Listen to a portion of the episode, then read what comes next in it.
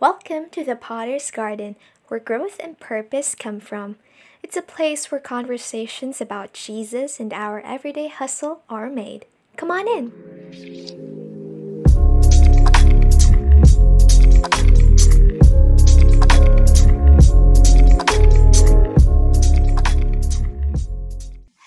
I'm May. Welcome to the eighth episode of The Potter's Garden. So, last week we got to have a chit chat with some young professionals about their life's testimonies and their tips for fresh graduates, as well as their fellow young professionals who are struggling with finding a job or their work in general. Now, as for today, we will be talking about our fathers since malapit na ang Father's Day. And with that said, we will be hearing stories and advice from two men student leaders. So let's welcome Shan Aguilar and James Lemsik. Hi, guys. Hello. Hello. Hello. Ah. Don't worry guys, huwag kayong matakot sa boses ko. I'm not Big Brother, I'm James. Hi guys! Hello po. Ako po ay isang tao. De, hello po. My name is Sean. Hi. Uh, uh, my name is James. I'm from De La Salle University.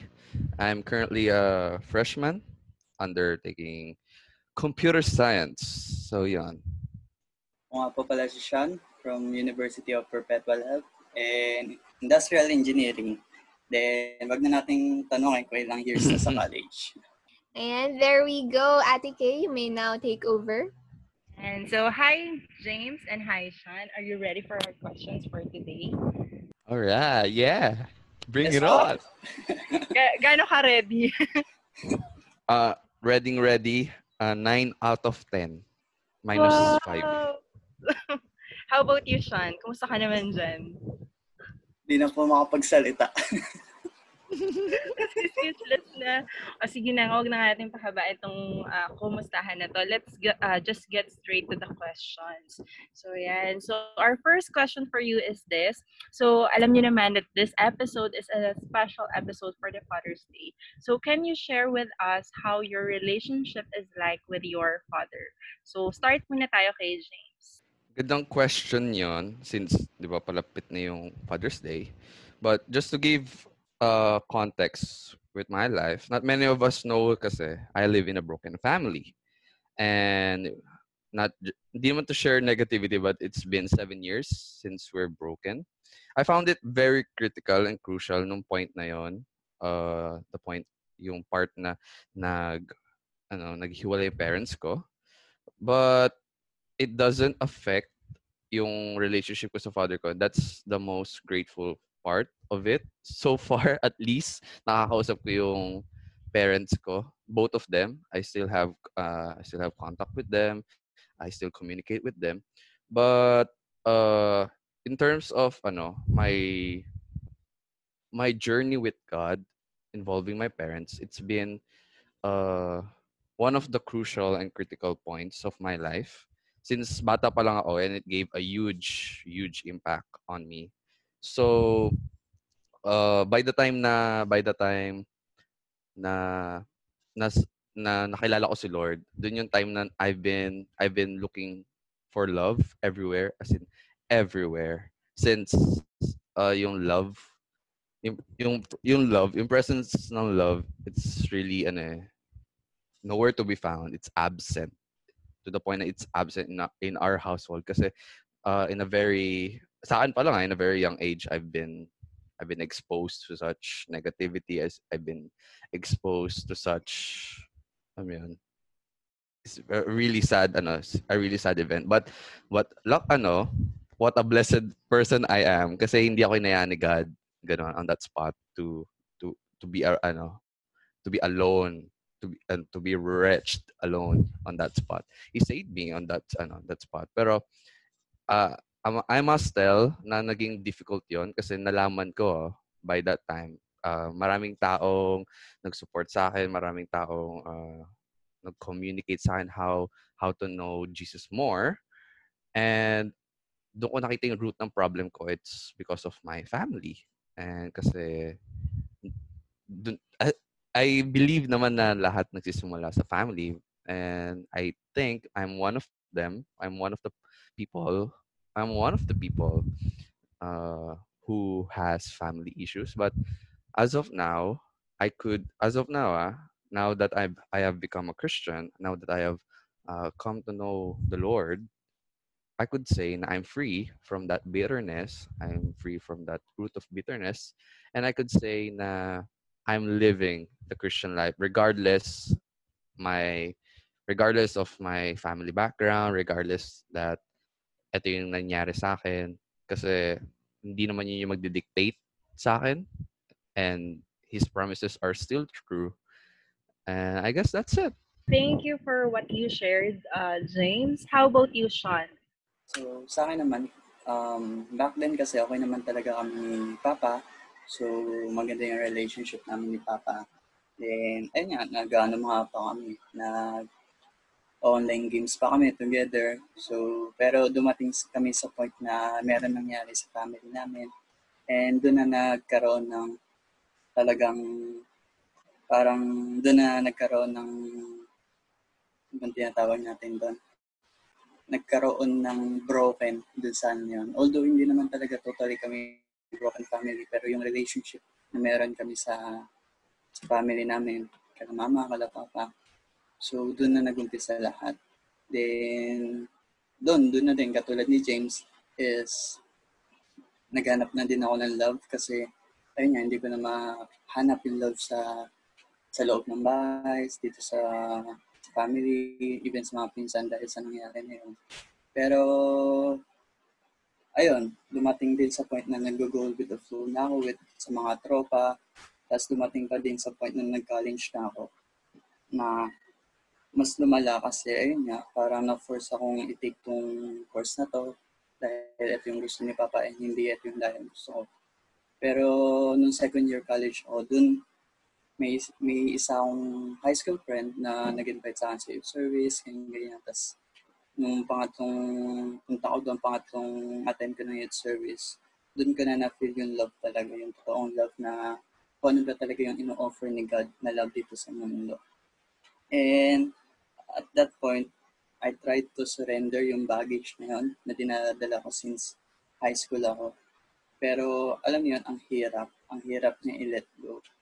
Pero thankful ako sa mga taong nakakasama ko sa journey ko with God, mga mga tumulong sa akin, mga friends ko, and talagang encourage me and even ano, go with me on this journey. And doon, doon, doon ko na doon ko mas nakita yung ano, yung value talaga ng pag-surrender every day, yung baggage na yun. Eh, hindi lang siya basta surrender lang, but surrender it with your full heart na talagang convince ka na God, God will do something dito na to, na you'll just let Him to take over to that problem niya.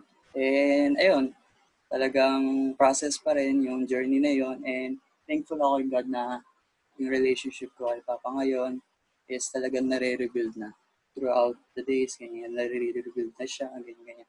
And eh, communication lang talaga. And ayun, thankful ako na God is doing something dahil na-surrender ko na lahat sa kanya and talaga I trust him yun sa mga ways na ginagawa niya sa family ko.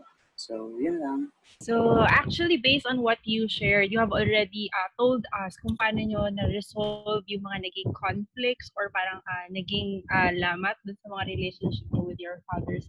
And we uh, just really appreciate appreciate how you shared with us kung uh, na it's really something na hindi kayang gawin uh, on our own, but really parang si Jesus lang talaga yung nag-move sa lives nyo. But uh, then I also want to ask this question. Since uh, ganun yung naging relationship nyo with your fathers, how does it affect your view of God as a father? So, uh, so let's start with James again.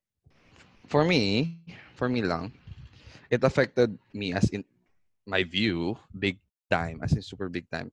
at first, I found it difficult to address God as, alam mo yung parang papa, ganun, since I've parang hindi ko naman na-experience yon for a very long time. And I I approach God first, at first, I approach God with such parang, alam mo parang hari, ganun, sa isang teleserye, parang, oh, oh king, ba? Parang may, may, may reverence na gano'n. But, but uh, it was just a, uh, an obstacle. It was just an obstacle. Pero hindi naman siya yung naging parang habit ko hanggang ngayon. Parang God still makes a way. Alam mo yun? Parang e- even though na parang ito yung nangyari sa akin, ito yung Pasko. And when we use uh, science or parang psychology, kung ano yung magiging future ng isang tao, parang ano eh, iniiba ni God yung yung future na yun for for my good. And ngayon I'm I'm proud. I'm ano, I could say na parang it's okay na nangyari yun. At parang God is shaping me not to be ashamed of my past kasi basically ano eh, he paid it all? He paid it all. Everything is finished and I I believe that my past is something not ano, not in control of my life anymore. And as of now, I as of now, I talk to God na parang as in parang bodies na. Umabot na kami yung relationship relationship namin doon. Even though, kunyari may kausapin ko siya with my crush, with my parents, gano'n. Uh, God, but ganito, ganyan, ganyan. And I'm, I'm happy. I'm happy with that, ano, with that, with my relationship with God. And at first, at first, in a, for a short answer, for for a conclusion, at first it was an obstacle, but it was Jesus who still made the way to make it, you know, look like natural and not robotic. That's it. How about you, Sean? Ganda ng sagot ni James. Ah. Yun na lang din po akin. Pa, bago um, sa akin naman, um, hindi naman totally siya nag-affect yun sa pinaka-umpisa of how I view God as a father. Kasi yun nga eh, parang lo- ang longing kasi for a father figure. Hindi naman sa a father figure, pero yung, yung pagmamahal ng isang tatay.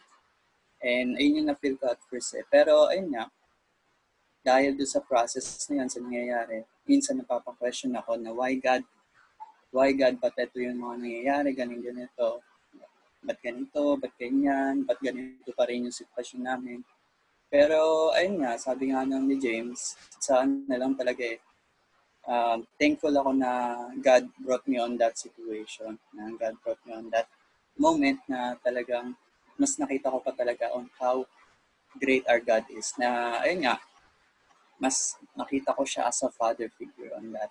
So, yan. Thank you, Sean. So, yan. So, I believe our listeners as well knew uh, May's story from one of our episode, I think in episode 4, where she mentioned uh, almost the same uh, story like our guest today. So, gusto ko lang ding itanong yung same questions na tinanong ko kay James and Sean earlier.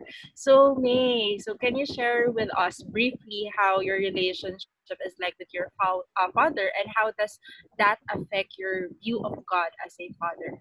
Ayan, for me naman, um, since I've mentioned na nga from episode 4 that I am a product of a mistake, so that means I'm not with my father. And yung relationship namin is super parang wala lang. As in, uh, I, I will say na even though he tried to uh, reach out to me multiple times, actually, yun pa nga pag-reach out na yun, it wasn't organic. Eh, hindi siya yung nag-initiate nung nung uh, conversations and ng pag-meet up, ganyan. But then, uh, ayun nga, even though we do have a communication, it's not like he's known a lot about me or nalaman ko na rin kung paano siya like with, with, his everyday life, ganyan. Kasi he doesn't really ask much. So, alam yun, al- although merong progress dun sa um, sa relationship, hin- I, I still feel angry. So, yun yung current na, ano, na ganap ngayon sa, uh, between me and my father, na I feel angry dahil it's been, what, 19 years? I'm already 19 years old. So, you know, wala pa rin nangyayari. And, um, he tells me na he loves me, but it's like he can't stand up for me. So that made me feel like I'm not, maybe I'm not enough. Maybe I'm not really, like, no one's really gonna love me truly. Kasi, you know, it's easy for him to tell me that he loves me, but then wala naman akong nafe-feel or wala nagiging action. So that uh, that caused me to view God's love for me as parang um, not as great as it actually is. Parang kasi hindi ko mag-grasp yung full ano eh, yung full thing. Hindi ko mag-grasp yung thought na God loves me because I feel like I don't deserve that love. I don't deserve to be loved ultimately by this uh, great king, di ba? So, ayun, um, kahit na I've been a Christian since I was four years old, I never really knew how that works, how that relationship with God works. I only knew na, parang kay James, uh, I just looked at him as this king. I had reverence sa kanya, so I chose to not sin dahil ayokong magkasala sa isang king. But I did not have that love for him as my father, and I did not feel that he loves me as his daughter. But now, uh, with of course the help of some people that God brought into my life, I'm now able to uh, look at him and see that you know he's my father and that I'm fully loved even though my earthly father was not able to um, or is not like a typical earthly father. It's okay because I still have my heavenly father that loves me tremendously and uh, I I think that's more than enough really for me. So ayun. Yes, and now that you've mentioned na may mga taong tumulong sa'yo to uh, really work on how to see God as a father, so gusto ko rin itanong sa inyong tatlo, who helped you in your journey and how uh, did these people help you? So yan. So James? I want to credit, well, credit. I want to thank uh, my classmate nung junior high ako. That's that's Nikki, Nikki Reyes. Uh, kasagsagan yun ano eh, brokenness ko eh after a heart, ano, heartbreak sa isang joke. Anyways, siya yung nag-invite sa akin. Siya yung nag-invite sa akin sa youth service. So, what's the youth service? So, youth service is where a lot of youth uh, gather to not just praise God and church church stuff, but to know Him better and to, ano, to discuss to one another and meet meet friends. So I was invited to that place and eventually ano I, I I learned I learned how God loved me as in like wow. Then after that I have this friend um his name is Edriel Edriel Cernardo. He was the one who personally walked me through the the journey of meeting or meeting and knowing Christ and eventually I got plugged into the church. I, I, I, I, I met new people. I met new friends, and eventually, just to give it a small answer, when you surround yourself with fellow Christians, like burning coal, burning coals, parang you you burn together, and eventually th- that that James na parang uh, super awkward kay God and super shy ngayon, hindi katulad ngayon ngayon, parang ang kulit ko ngayon. Ah, joke lang. Anyways, uh, it's because of them. As in, it's because of them. My fellow Christian, um, ay kinig dito, you know who you are. Clap, clap, clap. Libre ko kayo someday after ECQ. I think that's it. Thank you. Libre daw. so, how about you, Kasama Sean? ko doon, ah. Ikaw, Sean, meron ka bang gusto i-shoutout dyan?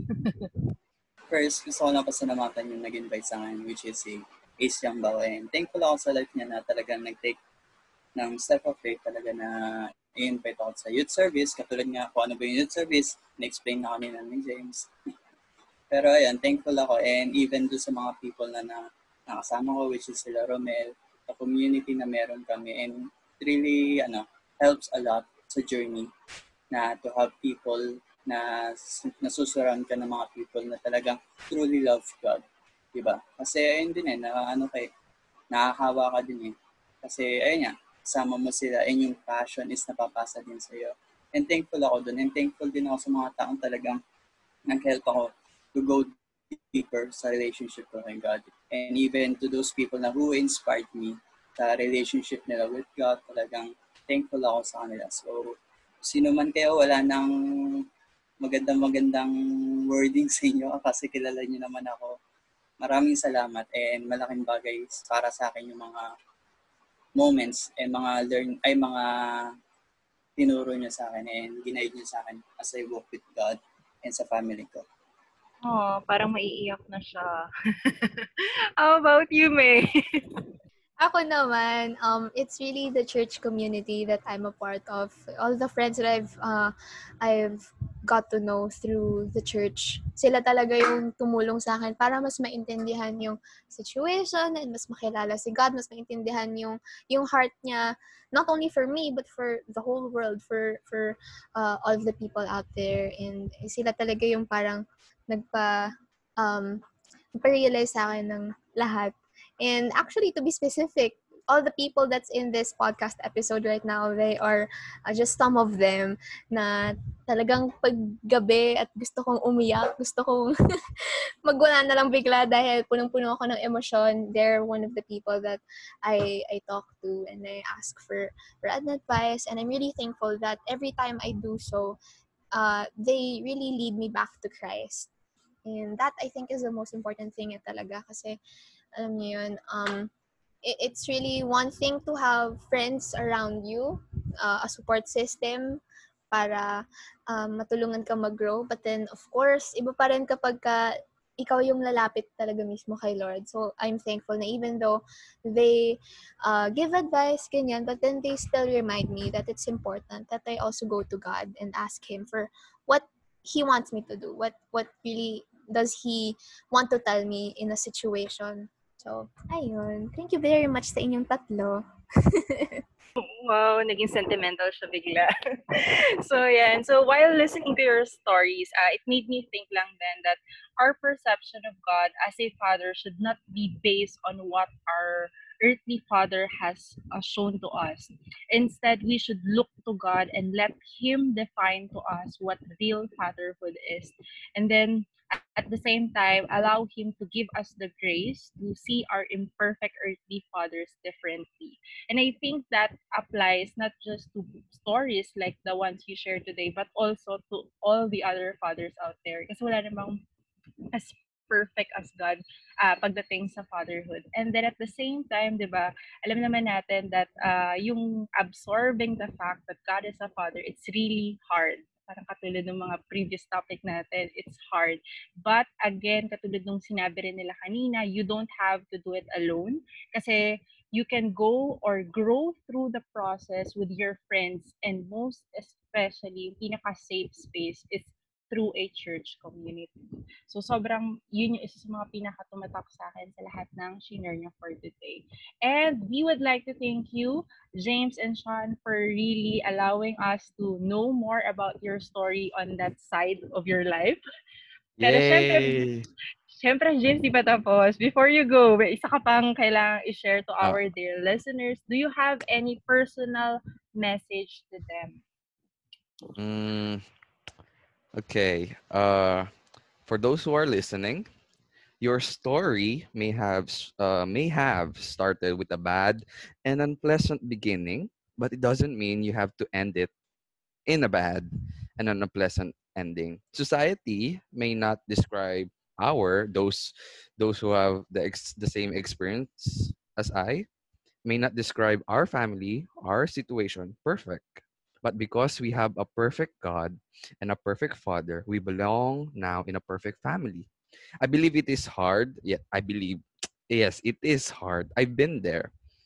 And I'm still currently in here. But if we are if we are deprived from from uh, an earthly father, a heavenly father is always available to us and that father is welcoming you willingly to his family so why not? Why not join? So I hope, I hope, I hope you meet Christ in the in the middle. I I hope. So that's all. Grabe, ginalingan na naman ni James. Mahirap na naman si Sean. How about you, Sean? Do you have any personal and final message for our listeners? So, ayun. So, if you're struggling or even facing this kind of situation then sa family nyo or even father mo, yung relationship mo with your father, medyo hindi na okay. Um, encourage you na to keep on praying to God. It's a process. Pinag-pray ko siya for a long time and we don't know eh, how God will work talaga. eh. But we just need to trust Him and really just to act, same with it, um, to act with it.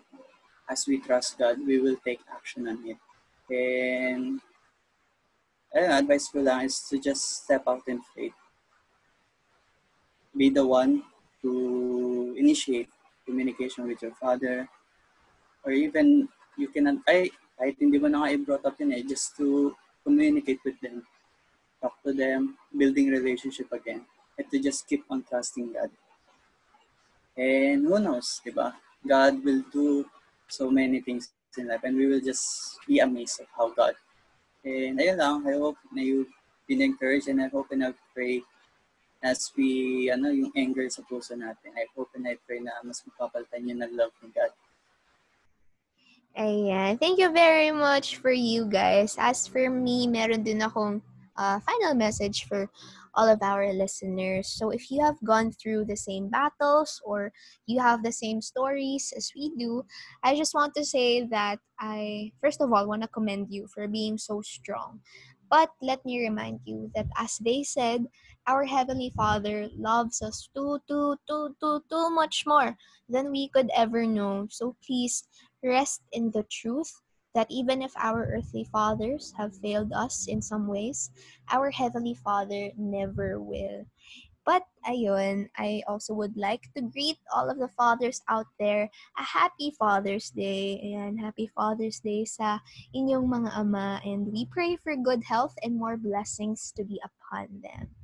Well, that is it for today. Once again, thank you very much to Kuya Sean Aguilar and to James Lemsik. And once again, I am May. And this is Kay from the Potter's Garden. Thanks for stopping by.